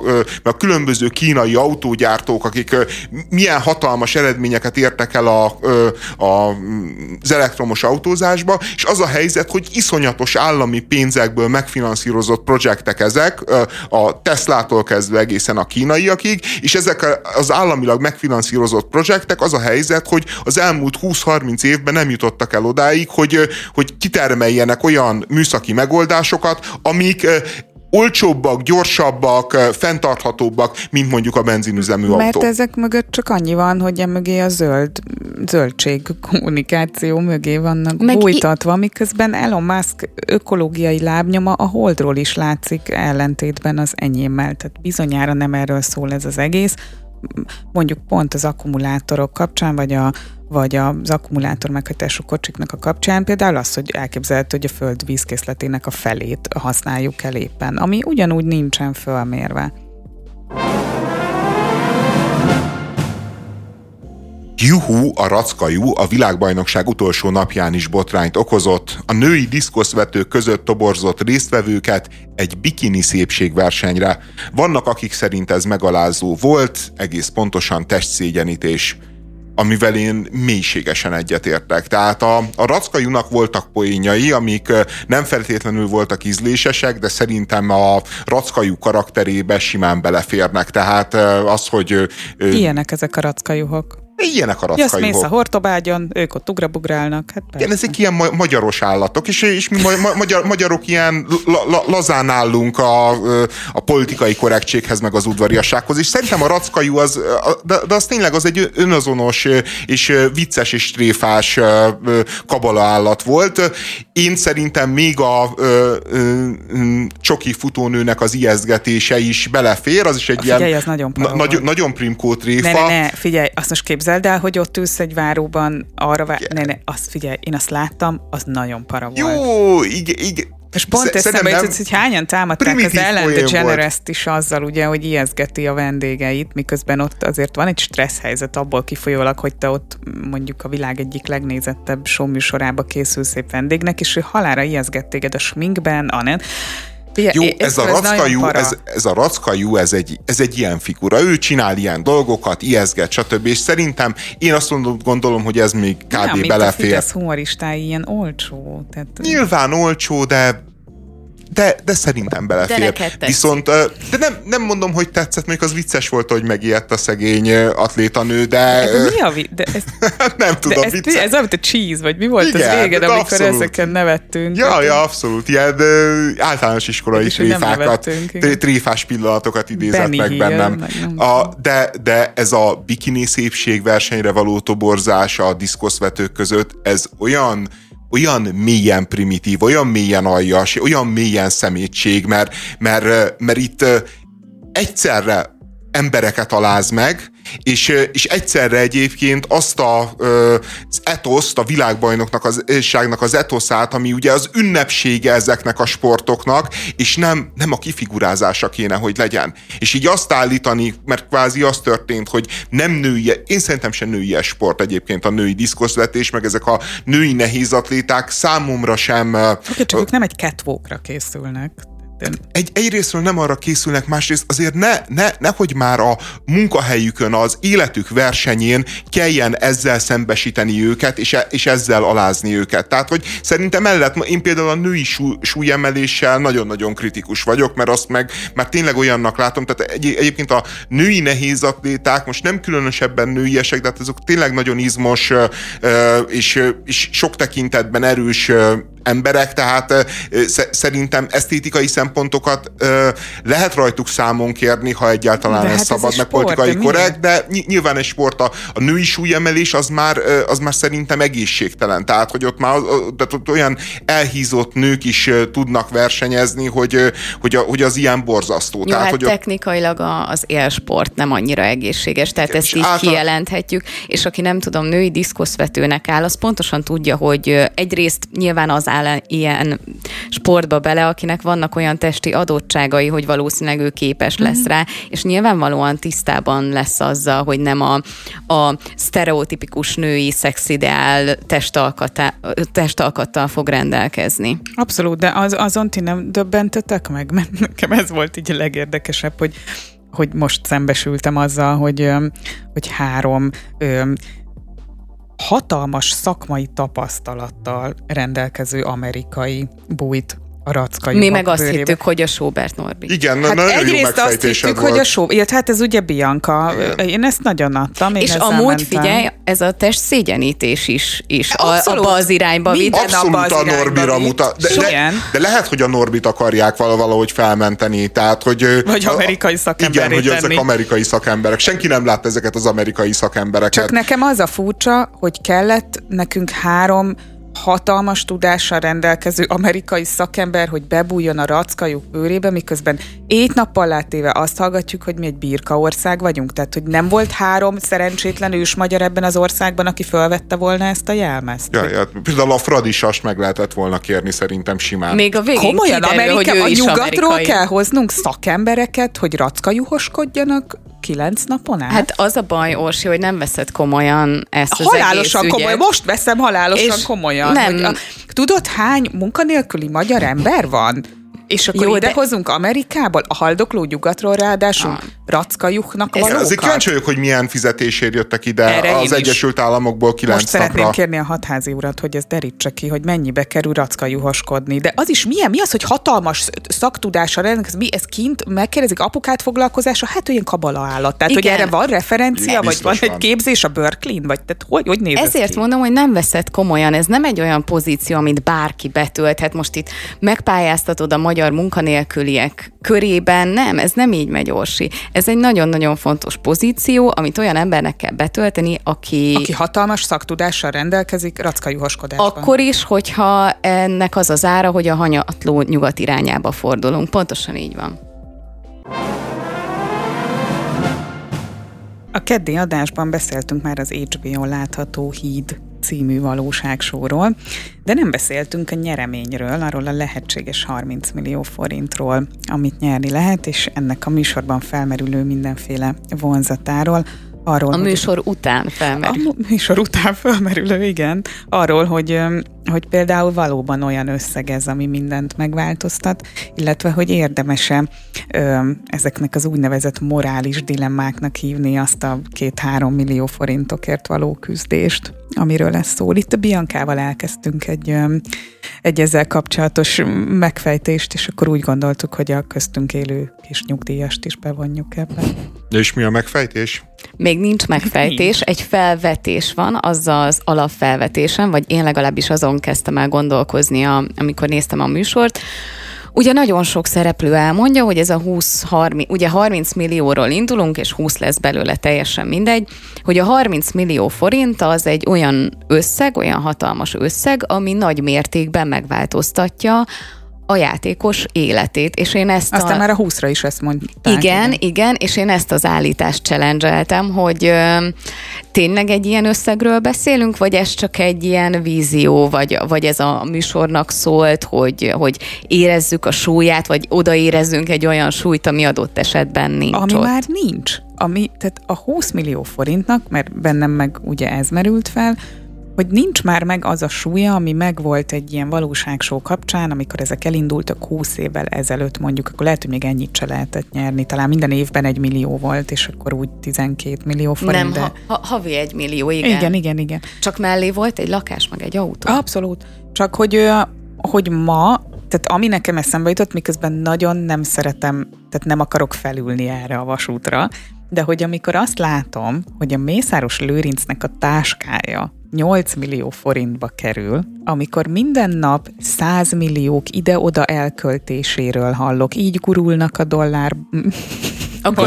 dollárok. Igen. Akkor már te is úgy vagy vele, hogy 30 millió. Hogy az? Akkor azt nézni, hogy te például egy ilyen morális dilemma elé vagy állítva, és 2 millió forinton vekengsz, hogy ez mennyire furcsa, miközben, és ezt most úgy mondom, hogy ha most valaki azt mondaná nekem, hogy itt van 1 millió forint, akkor nagyon sok mindent megtennék érte, ha azt csak úgy odaadnák, mert már azzal is beljebb lennék, ahogyan itt is nagyon sokan elmondták, hogy itt tartozásokra, egyebekre hivatkoztak, tehát hogy az egy nagy kérdés, hogy mi az, ami könnyíti az életet, hogy te a 2-3 millió forintból tudsz-e venni valamit, mert nem tudsz, vagy esetleg tudsz például olyan tartozásokat rendezni, amiket évek óta görgetsz, és mondjuk pokolá teszik az életedet, vagy mint egy ilyen damoklész kardja lebegnek fölötted folyamatosan. Tehát bennem ez merült fel, hogy micsoda furcsaság ez ma, hogy mi az értéke ezeknek, és mihez képest mi az értéke. Igen, abszolút, szerintem élethelyzettől is függ nyilván, tehát lehet olyan élethelyzet, sőt, tehát értelemszerűen 2 millió forint sok pénz, nem azt szeretnénk állítani, hogy az semmi. Persze, hogyha picit többet beszélünk itt ebben a műsorban Mészáros Lőrincről, tehát egy picit már mi is ebben a pszichózisban szenvedünk, hogy... Hát csak nem fura, hogy mikor támogatásokról, bármiről beszélünk, tehát hogy ma úgy dobálózunk a 100 milliókkal és a milliárdokkal, hogy már nem is feltétlenül érzékeljük, hogy ez mennyi pénz, és hogy például 2 millió forint... Sosem érzékeltük. Szerintem akkor csak ami 100 millió forint fölött van, azt már a hétköznapi ember nem igazán tudja érzékelni. Igen, de a 27 milliárd is olyan most, hogy hát egy 27 milliárdos jaknik, 27 milliárd forint, tehát most gondolj egy kicsit vissza. El se tudjuk képzelni, hogy mit jelent 27 milliárd igen. forint. Tehát, hogy ehhez... Azt már nem, de szerintem a 100 millió az még olyan, amit... Tehát most... Hát igen, de... még a 100 millió. Szerintem kb. Az a határ, amit így az ember el tud képzelni, de az átlag ember, de az is olyan, hogy most el tudod képzelni, mert tudod, hogy azért szép budai örök lakást kapsz, vagy azért már kapsz, mit tudom én, a Balaton felvidéken egy nagyon-nagyon faszabb pecót, hogy tehát ilyen módon el tudod képzelni, de magát az, hogy mit jelent mondjuk 100 millió forint elkölteni mondjuk egy évbe csak utazásra, nyaralásra, csajokra, nem tudom én mi, azt már nem tudod elképzelni. Igen, akkor tehát, valahogy úgy mondom, hogy a hétköznapjaink részévé vált az, hogy például mondjuk az 5000 forintos kamarai regisztrációs díjat, ezt 9 millás ólával a karján jelenti be valaki, hogy például ez a karórásdíj. Hogy én mindig ezen gondolkozom, hogy úristen, mennyi pénz az, ami ott van egy ékszere? Nem azzal van a probléma, hogy valaki ennyit költ, mert én ezt tényleg elfogadom, hanem hogy megváltozott ennek a súlya. És miközben én néztem ezt a sorozatot, én azon gondolkodtam, hogy ők most 2 millió forintot eltehetnek, hát simán elteszem, hát azonnal 2 millió forint, és fejben már így elgondoltam, hogy ó, milyen jó lenne, ha most így hozzám vágna valaki 2 millió forintot, miközben 2 millió forintról beszélünk, tehát hogy mi az mindahhoz képest, amivel szembesülünk a hétköznapokon. Hát az a baj, hogy ugye most a közösségi média által már azzal is nap mint nap szembesülünk, hogy 9 milliós óra, 8 milliós táska, és persze, hogy nem úgy lesz az életünk része, hogy mi ilyenekkel járunk, hanem, de azért valamilyen tekintetben beivódik ez a mindennapjainkba, hiszen látjuk, elolvasok a bulvárhíreket, amik erről szólnak, vagy csak felmegyünk az Instagramra, hogyha valaki jártas ebben, akkor nyilvánvalóan egy idő után már meg tudja mondani, hogy az a táska, az a cipő, az az óra nagyjából milyen árkategóriában lehet. És ilyen... ez a hétköznap? Tehát amiről most te pontosan... beszélsz, az nem a kirívó, tehát nem az, hogy a Jákob igen. Zoltán 100 milliót eltapsol dühében, mert most ezt olvastam a Blikken, hanem hogy simán fölmész az Instagramon, és a saját baráti körödben látod azt, hogy hány 100 000 forint ruha van mondjuk valakin, vagy milyen utazást tett magáévá, igen. Igen, tehát ez a lényeg szerintem, hogy a hétköznapokban is már ilyen milliós összegekről beszélünk, hogyha azt nézzük, hogy azért valamilyen tekintetben, amit a közösségi médiában látunk, az a mindennapjaink része, persze, nem úgy, hogy elsajátítjuk, és ezt az életet éljük, de nagyon, olyan, mintha ilyen nagyon közelről látnánk, hogy valaki ezt az életet éli. Igen, bocsánat. Egyébként az ilyen nagyon érdekes, hogy azt mondják ilyen szociológusok, akik ezzel foglalkoznak, hogy például volt az Éden Hotel, meg most lesz, azt hiszem, hogy az RTL Klubban megint feltámasztják ezt a méltatlanul nem túl magasan értékelt valóságsort. Ez az, amikor egy... Nagyon luxi szigeten szexelsz össze-vissza? Igen, elvileg aha, valami olyasmi a sztori, és hogy így milyen érdekes, hogy Magyarországon ugye ez Dániából jön, azt hiszem, ez a sorozat, és Dániában az az élménye a készítőknek, hogy meghirdetnek egy ilyen versenyt, vagy egy ilyen valóságsót, akkor alapvetően azért mennek oda a fiúk meg a lányok, mert uli, jól akarják magukat érezni, szerepelni fognak a tévébe, és még pénzt is lehet vele keresni. Magyarországon azért mennek oda, mert pénzt lehet nyerni, és az 5. vagy a 6. a buli, meg az összes többi. És hogy nagyon érdekes, hogy emiatt aztán az van, hogy a magyar valóságsók, azok az első másodperctől kezdve már ilyen szerveződés, manipulálás, hogyan tudok pozícióba lenni, hogyan biztosíthatom be magamat, miközben ugyanezt, hogyha nyugati fiatalokkal csinálják meg, ott meg hát annyira nem érdekli ez a része őket, hanem inkább mondjuk rányomulnak a jó csajra, meg kedélyeskednek, meg nem tudom én, tehát hogy egészen más emberi dinamikák vannak, és ebbe a hídba az tényleg ilyen szívfacsaró volt látni, hogy itt azért a jelentős része inkább talán középkorú, vagy legalábbis 30 fölötti kvázi egzisztenciával rendelkező ember. Hát volt köztük olyan színész, aki az HBO-nak a besugójában játszott. Tehát még azt de ezek is... egyszerű összegek, ezt nagyon sokan felejtik de el, hogy azt gondolod, hogy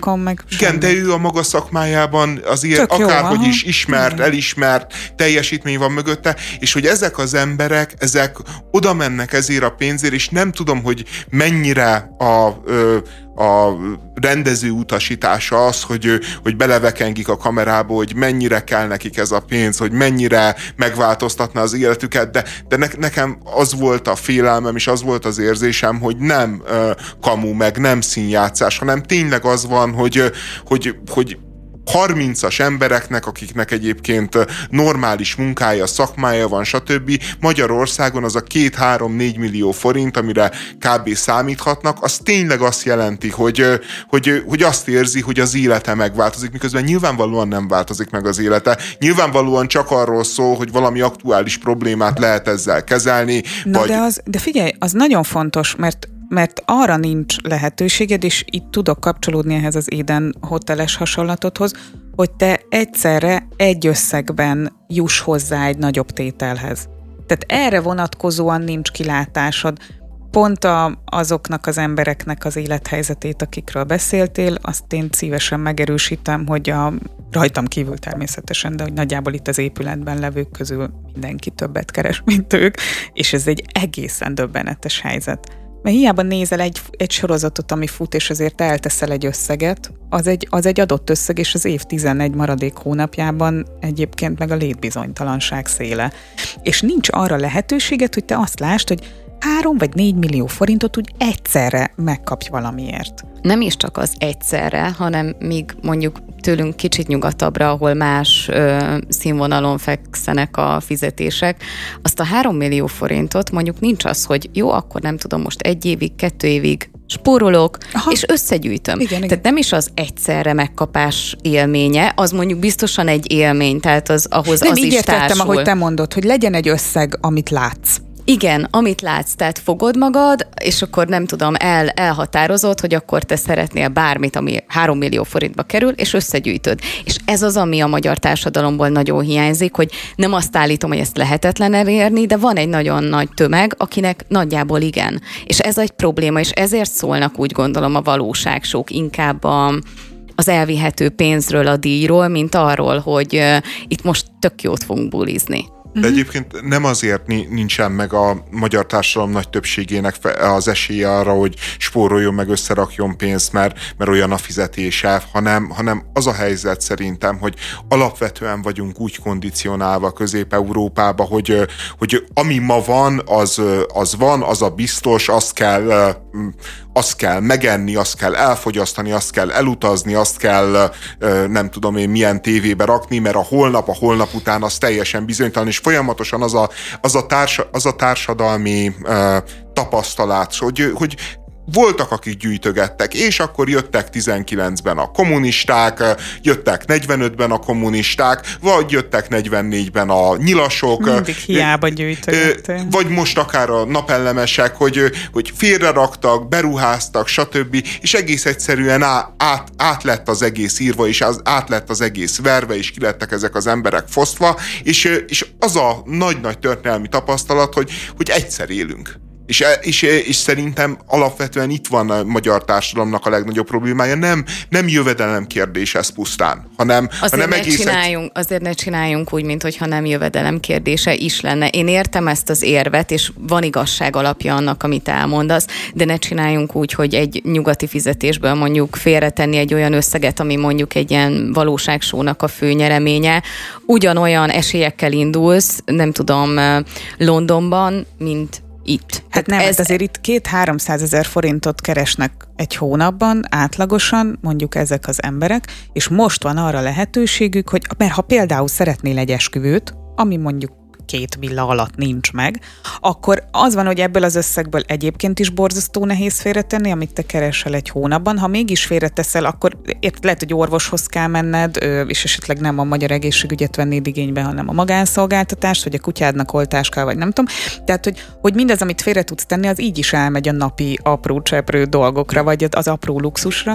Meg kapsz 3 millát, érted? Én meg erről azt gondolom, hogy tudod, hogyha valaki arra gyűjt, hogy 2 millió forint legyen egy esküvői bulia, ja, az valójában túl jól él. Tehát, igen, ezt most csak úgy mondtam. Hogy hagyjuk már, meg azt, hogy most Londonba egyszerűbb. Londonba azért, hogy mondjam, olyan albérletárak vannak, meg olyan... Világos, hogy mindenhol vannak nehézségek. Az a helyzet, hogy konkrétan mondjuk Londonba mondjuk egy lakásra félrerakni, rendes munkával, akár úgy, hogy te angol vagy, és nincsenek a migránsokkal jellemző hátrányok, úgyis baromi nehéz. Tehát, hogy az, hogy te nulláról Angliába, Londonba lakáshoz jussál... De mondjuk ott nem is akarnak, az annyiból rossz példa, hogy ott a lakásvásárlás, mint olyan, az nem egy cél, nem. Hát ott nincs, de azért nem cél, mert ugyanúgy ilyen irreálisnak látják. Nem lehet egy mai fiatalnak, nem lehet Párizsban, Londonban, megfizethetetlen árak vannak még az ottani jövedelmekhez képest is. Miközben nyilván sokkal jobb jövedelmek vannak, mint Magyarországon. Még egy dilemma felmerült a témával kapcsolatban. Az egyik versenyző említette, aki egy családos versenyző. Pont ide akartam átkötni az Andrásról, igen. Tehát A lényeg az az volt, hogy egy családos versenyző megemlítette, hogy hát nem is érti az egyedülállóknak az igényét arra, hogy ők is megérvelték, hogy amúgy miért lenne fontos nekik a pénz, például egy esküvőre, ami ugye valahol annak a kiinduló pontja, hogy legyen egy családod, nem feltétlenül, de adott esetben így is lehet értelmezni. Tehát a dilemma az volt, illetve a megszólalás, hogy a családosoknak nagyobb igénye lehet erre a nyereményre, mint az egyedülállóknak. Ugye az egyik színész mondta pont a másikra, hogy ide igazi indokkal kell jönni. És ugye magáról mondta el azt, hogy hát, hogy talán csak nekem és még valakinek van az, de hogy az nem egy indok, hogy te szeretnél venni egy házat anyukádnak. Hát ki ne szeretne? Én is örülnék, ha lenne anyámnak háza, de nincs, meg szeretnél állatokat támogatni, meg hát szeretnél egy esküvőt. Mi az ahhoz képest, hogy nekünk gyereket kell eltartani, meg én nem láthatom a gyerekemet, és a közelébe akarok költözni, meg mit tudom én. Ez egy nagyon érdekes felvetés volt, és talán ott álltak a szinglik egy konyhában, és mondták el, mit tudom én, elmondta ott a transznemű versenyző, hogy mondjuk neki soha az életben nem lesz lehetősége Magyarországon családot alapítani, de vagy megszabadul az anyáiktól, vagy szóval, hogy közben meg ők elmondták a saját sorsukat, ami miatt egy egyedülállónak is lehet erre szüksége. Az nem tudom, mennyire volt ez megrendezve, igen, de hogy ez egy nagyon érdekes felvetés, hogy ki érdemel meg jobban egyébként egy olyan kis összeget, amiről ők itt vitatkoznak, tehát hogy egy 20 millió forintot. Hát figyelj, valamilyen tekintetben azért működik a kormánypropaganda, tehát az egyedülállóknak a hátrányban részesítése azért látjuk, hogy áttört egy bizonyos küszöbön. Hát és az a fiú kezd el ezen sírni, akinek a ország egyik legismertebb énekesnője a felesége, és az előző egyik ilyen realityből esnek be a másikba, és közben van egy cége a saját lakberendezési, vagy asztalos. Szóval, hogy érdekes, és közben azt hallott, hogy ő nagyon szeretné a családját támogatni. Hát erre meg én mondom azt, hogy szuper, de figyelj, te havonta 3-szor annyit keresel, mint én valaha fogok. Tehát érdekes, hogy kinél hol van az, hogy elég a pénz arra a gyerekre. Ja, a Dérheninek a csávója panaszkodott ezen? Hát ott sírt. Ő ott sírt a tábortűznél, hogy mennyire szeretné a...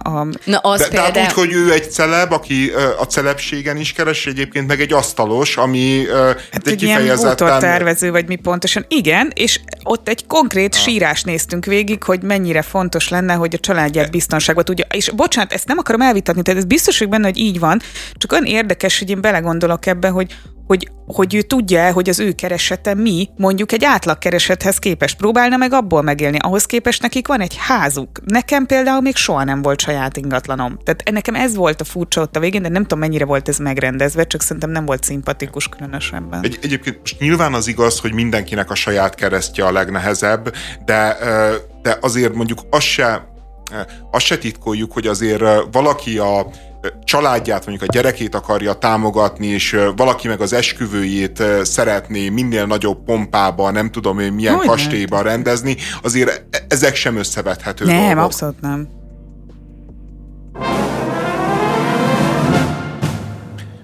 A Burger Kinget beperelték Miamiban, mert a felperesek álláspontja szerint a Big Mac szendvicsek nagyobbak és anyaggazdagabbak. Nem is értem, hogy miért Big Mac, hát akkor a Whopper szendvicsek kellenének, hogy legyenek. Itt valami újságíró nem jár rendesen. De az volt, vagy én amit olvastam, abban a Whopper volt írva. De az eredeti hírben Big Mac szendvics van a Burger Kingnél, ami ugye teljes istentelenség. Most van vége, igen. Na mindegy, és azért perelték be, mert akkor ezek szerint valószínűleg a Whopper szendvics nagyobbnak és anyaggazdagabbnak látszik a gyors étteremlánc hirdetéseibe, mint amilyenek azok a valóságban. Egyébként a McDonald's és a Wendy's ellen hasonló perek indultak, nem Miamiban, hanem Brooklynban. Micsoda, hazudnak a reklámok? Ne csináljátok már! Ja, figyelj, engem egyébként annyira örültem, amikor láttam ennek a pernek a hírét, és itt az a nagy dolog, hogy a bíró engedte azt, hogy tárgyalási... Te benne voltál ebben a csoportos keresetindításban? Szívesen benne lennék. Azért kérdezem, hogy ott vannak is aláírás, Tasnádi András. Ja, figyelj, nagyon-nagyon szívesen. Egész egyszerűen az olyan arcátlanság, amit csinálnak ezek a milyen fotók, ezek ételfotózás, hogy ott vannak azok a csodák, csodálatos, gyönyörű, anyagtól duzzadó szendvicsek, és akkor így megkapsz, így eléd vágnak egy ilyen nyomorult hús, azokban, amiket fényképeznek, így mindig kilátszik a hús, hogy látod a hús szélét. Azokban, ezért kellene ide járnod Kőbányán, Chinatownba enni, mert ott egyáltalán nem szimpatikus ételfotók vannak, szerintem még szebb, amit megkapsz, és az sem biztos, hogy azt kapod meg, és abba se lehetsz biztos, hogy mennyit kell majd érte fizetnem. Na mindegy, tehát, hogy ez... El lehet intézni annyival a dolgot, ez ilyen nagyfokú cinizmus egyébként, Bianka, hogy hogy a reklámok hazudnak, oké, akkor meg válaszoljuk erre azt, hogy az ember megszennyezi a környezetet, és akkor akkor... Ó, nagyon gonosz akkor, vagy, András. És a politikusok viszont mindig igazat mondanak. És, és még én vagyok a cinikus. És a társadalom minden szörnyűségére, minden igazságtalanságára, minden visszaélésére legyen egy cinikus mondásunk, és akkor jó lesz. Másrészt meg lehet állapítani azt, hogy amit csinálnak ezek a gyorsételemráncok, egyébként általában a reklámipar, az borzalmas és pusztító, és amikor egy ilyen nyilvánvaló hazugságot sem lehet számon kérni rajtuk, az azért szerintem nagyon-nagyon problémás. Egy kis kilógó húst? Nézzed már meg azokat a fotókat, és rakjál mellé egy hamburgert, vagy egy vámpert. De te mit várnál, hogy egy kis csofat képen reklámozzák, amúgy és adják el az 1300 forint, vagy 1800? Fényképezzék le, süssék meg, fényképezzék le, rakják ki, ezt adjuk. Ez ugye a reklámiparnak a sajátja, hogy valahogy kilobbizta azt, hogy hazudhassanak. Képi világban mindenképpen, és szerintem ez nem egyedül az élelmiszeriparra vagy a gyorséttermekre vonatkozik. Hát leginkább nem arra. Hát csak gondoljunk bele egy tisztítószer reklámnál, na én azokon vagyok iszonyatosan felháborodva, amikor lefújja, letörli, és minden csillog, de szó szerint csillog. És az a baj, hogy ez nem számít hazugságnak, átverésnek, mert valahogy ez a reklámiparnak meg van engedve, hogy ő így, mert ezt szemléltetésnek mondják, azt állítják, hogy ez szemléltetés, mert hogy néz neki, hogyha a 2 perces reklámban a nő így a padlón térdelne, és teljes erejéből sikálna a padlón. Majd ott maradnak az. Tehát azzal nem lehet szemléltetni, és ugyanígy a szétvert, nem tudom, Whopperrel vagy Big Mac-kel sem lehet az emberekre rásózni, hogy nem olyan csalogató, hogy gyere, egyél egy Big Mac-en. Nem néz ki jól, igen. A keresetben egyébként azt fogalmazzák meg, a felperesek, hogy a képi adatok alapján a szendvics az 35%-kal néz ki nagyobbnak, mint ami a valóságban, és kétszer annyi hús van a kép szerint benne, mint amennyi a valóságban, és erre azt mondja a Burger King, nem ezt vitatják, tehát nem vitatják azt, hogy ez a két adat, ez helytelen lenne, hogy itt valamit nagyon félrenéztetek, hanem azt mondják, hogy nem kötelező olyan hamburgert szállítani, ami pontosan úgy néz ki, mint a képeken. Mondják, hogy pontosan úgy néz ki. Nem a pontosan úgy néz ki-t várta el senki egyébként, csak hogy nagyjából úgy nézzen ki, nagyjából legyen hasonló, de csak ne annyiban, hogy hamburger alakú. De te akkor is megvennéd azt a Whopper szendvicset, hogyha úgy néznek ki a fotón, ahogyan a valóságban? A Whopper szendvicset nagyon szeretem. Most ez egy... Csak kérdezem, tehát akkor is megvennéd? Figyelj, sejtelmem sincsen, hogy milyen fogyasztói döntéseim lennének, hogyha nem manipulálnának és nem vernének át folyamatosan. Lehet, hogy nem ennél gyors étteremben? Például az is lehet. Vagy nem olyan gyakran kívánod meg. Ugye tisztában vagy azzal, hogy nem úgy fog kinézni az a szendvics, ahogy ott van a metróba az óriás plakáton, de egyszerűen ez az élmény az, ami miatt megfogalmazódik a fejedben, hogy te elmennél a Burger Kingbe és ennél egy vapert. Tehát ez az, ami nem lenne. Mert hogyha az a kép lenne ott, ahogy a nagyjából, és tényleg a nagyjábolon van a hangsúly, ahogy nagyjából kinéz az a szendvics, akkor is bemennél és ennél valószínűleg gyorséttermi kaját. Csak kevesebbszer fogalmazódna meg az ingerektől az, hogy te olyat szeretnél enni. És szerintem ez a kulcs kérdés. És az, hogy ezt mindig elmondják az ilyen gyors éttermi ránc tulajdonosok, hogy nem az a fontos, hogy ugyanúgy nézzen ki, hanem ez egy illusztráció, lehet, hogy ilyen mikrobetűkkel még oda is van írva, hogy a kép csak illusztráció, biztos vagyok benne, De hát nekik ez sajnos egy lehetőség, amivel élnek, és az egész reklámiparral kapcsolatban ez a megállapítás, és valamit tök jó lenne csinálni, hogyha nem lenne megengedve, hogy kb. Nap mint nap 100-szor a pofánkba hazudjanak. És ezzel most véget ért a nyár hivatalosan. A nyár is, meg a mai adás is. Boldog tanévkezdést holnapra, vagy nem elsője van holnap? Holnap, de. Igen. Pénteken kezdődik a tanév. Nem elsőjén szokott kezdeni. De boldog sulit az iskolásoknak. Hajrá a közutakon. Ó, tényleg. Mi holnap reggel újra jelentkezünk. Köszönjük szépen a figyelmet.